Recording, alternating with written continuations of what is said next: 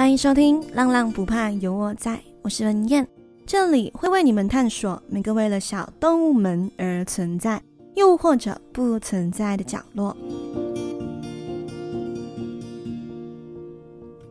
今天来到六十二集，今天我们要聊聊浪浪冷知识。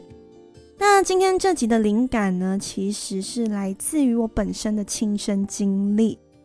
呃，其实我很想讲这件事情很久啊，但是一直找不到机会开一集讲。那今天呢，我就觉得时机已经成熟了，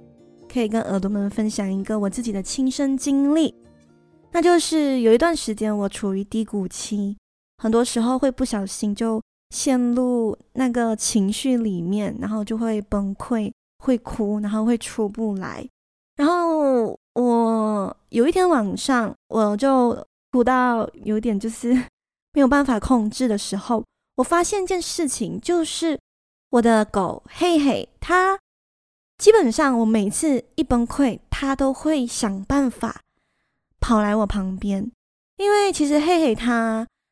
呃睡觉的时候不是跟我一起睡的，它是去它的房间，就是它有一个笼子，它在那边睡觉的。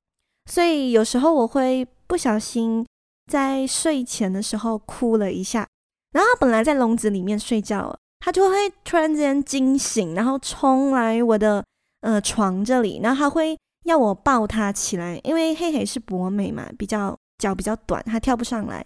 所以我抱他来到我身边的时候，他做的第一件事情呢，就是一直往我身上扑上来，然后一直舔我的眼泪。那一开始呢，我以为是我的眼泪有味道，咸咸这样，所以它才会一直甜。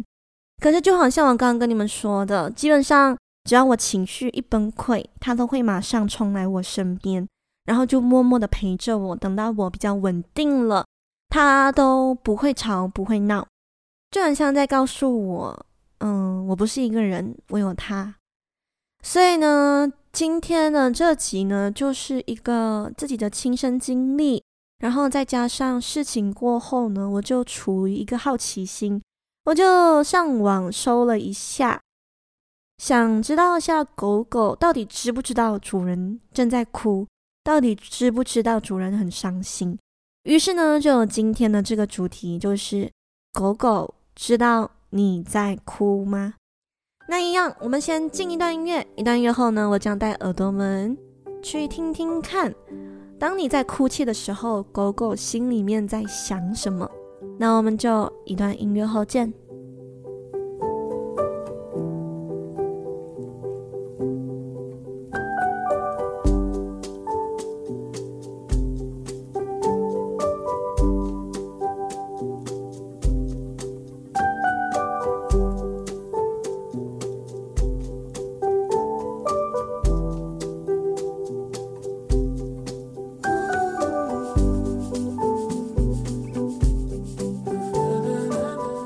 耳朵们回来，好，我们直接进入今天的主题。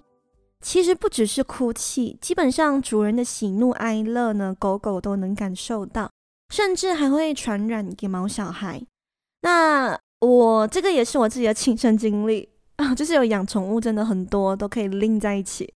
我记得有一个宠物医生跟我说过一句话，就是主人的紧张呢，也会让毛小孩跟着紧张。那事情是这样子的，那时候我家嘿嘿嗯、呃，要结扎，然后因为嘿嘿是我的第一只宠物，所以我就很紧张，所以在动手术前呢，因为嘿嘿它需要做一些身体健健康检查，比如说体温啊，呃，或者舌头的颜色啊，确定一切都是处于正常过后才能够进行结扎嘛。然后呢，在检查体温的时候，医生看到我，然后他就跟我说，诶，你不要这样紧张，因为如果你紧张的话，嘿嘿也会跟着紧张的，因为嘿嘿的体温偏高，就是不正常的，然后嘿嘿的心跳跳很快，所以呢，医生就讲你看起来很紧张，就讲我啊看起来很紧张，所以我就尝试放松。所以那一次之后呢，基本上嘿嘿去打疫苗啊，或者是生病啊，我第一时间呢，除了会关心嘿嘿的健康状况，最重要的就是要保持自己的心情平稳，不要太过于激动或者紧张，因为很可能你的这个情绪呢，毛小孩感受到了，毛小孩也会跟着紧张，那就不好了。那讲完我的亲身经历过后，可能有些耳朵还是不相信，那我们这时候就要拿出科学根据了。来自 National Geographic 的一篇文章里有指出一项研究，这个研究呢的来源呢是来自一个学校，这个学校的名字叫做亚利桑那州立大学犬科学合作实验室的主人兼心理学教授克莱夫维恩。这教授呢，他就表示人狗关系的本质是彼此之间的情绪连接。狗是社会动物，所以它们很容易被我们的温暖以及快乐感染。但是呢，相反的，我们主人的压力和焦虑也会带到狗狗的身上。至于为什么会这样子呢？是因为狗狗的体内呢会分泌催化剂。那催化剂简单来讲就是哺乳动物体内会有的一个神经催体激素。呃，再简单来讲一点就是，好比如说我们人类也是算哺乳动物的一种嘛。我们如果看到喜欢的人，或者是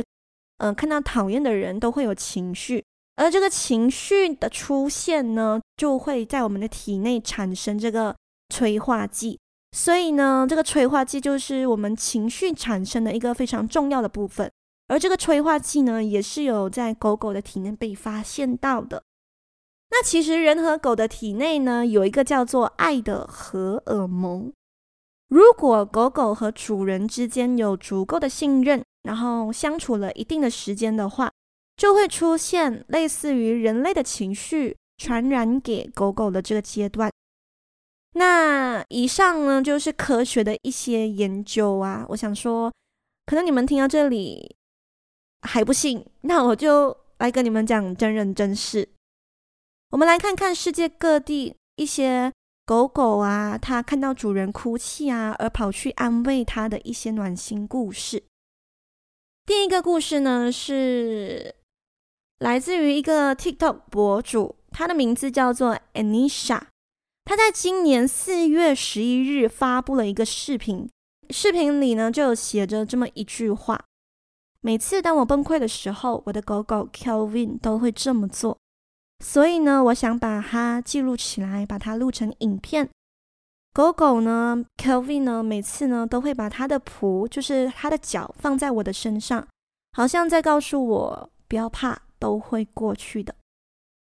那 Alisha 其实有解释到，她和她的狗 Kelvin 从原本的公寓搬来了新家，而在视频里拍摄的就是呃 Alisha 正在新家里面崩溃哭泣，然后Kelvin 呢就把他的小小的手搭在了 Alisha 的脚，然后 Alisha 就说每一次他哭 Kelvin 都会这样子做。然后 Alisha 过后就有解释到，其实这段时间呢是他的低谷期。他说这几天他做的事情呢，除了哭还是哭。以下我会以 Alisha 的第一视角来念这句话，因为我觉得用 Alisha 的视角来说出这句话会更加的温暖，会更加的能让耳朵们感受一下。在这段视频中，我处于有史以来的最低点，我想 Kelvin 应该能够感受到这一点。我失去了活下去的意志，但是 Kelvin 呢，把爪子放在我的身上，好像在跟我说没事的，他会和我一起过，好像在告诉我我并不孤单。我以前从来都没有养过狗， Kelvin 是我的第一只宠物，它对我来说意味着全世界。以上呢，就是 Alisha 在视频发出后跟自己的粉丝有解释到的一句话。后来他还有补加一句，就是非常幸运的，在这个影片发布过后呢，他就再也没有哭了。好，第二个我想要分享的故事呢，一样来自于 TikTok 的一个真人真事。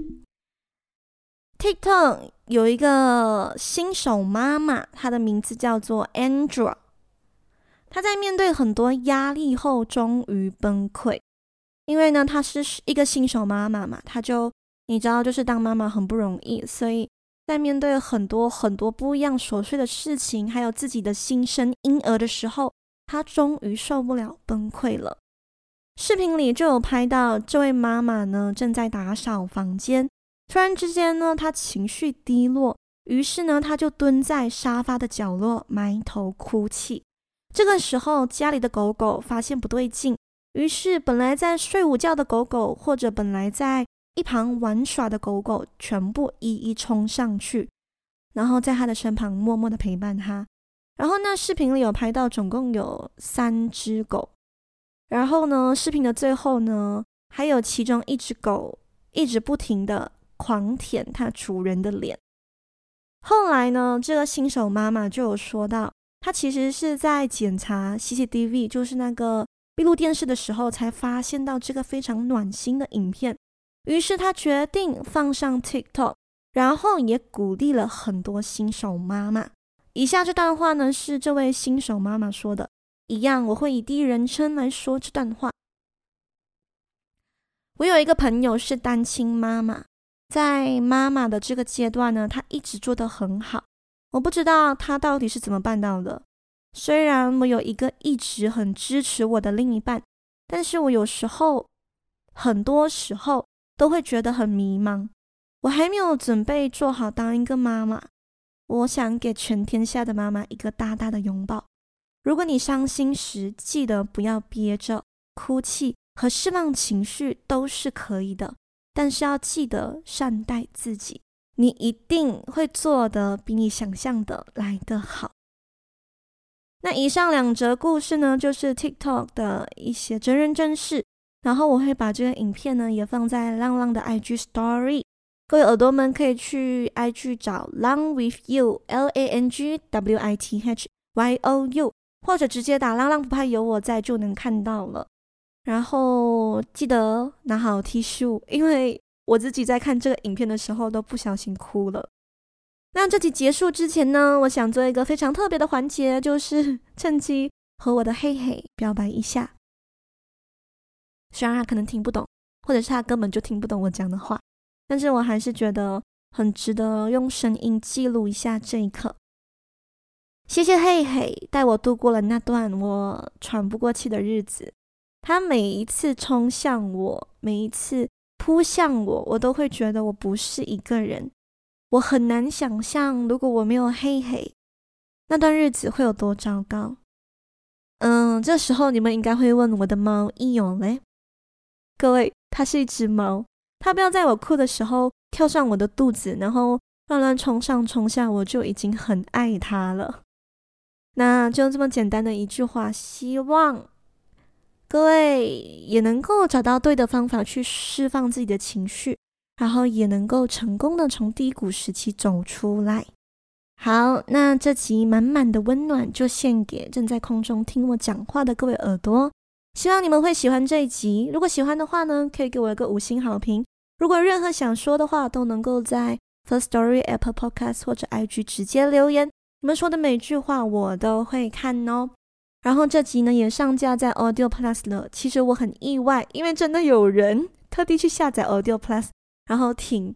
我很感谢你们。然后一样，如果有点闲钱不知道去哪里花的话，可以点开文字说明栏页面，那里那里有一个 Buy Me A Coffee 的 link， 在那里可以设定想要赞助的余额。来浪浪不怕有我在 A Book， 让我可以继续看世界说故事哦。那么耳朵们，我们就下期再见，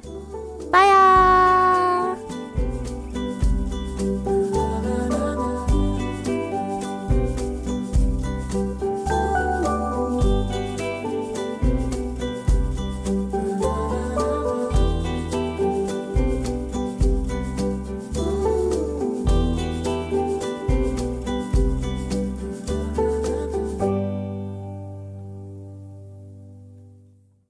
刚刚那段跟黑黑讲的话是不是有点肉麻？我自己在讲的时候都有点不好意思。嗯，whatever啦。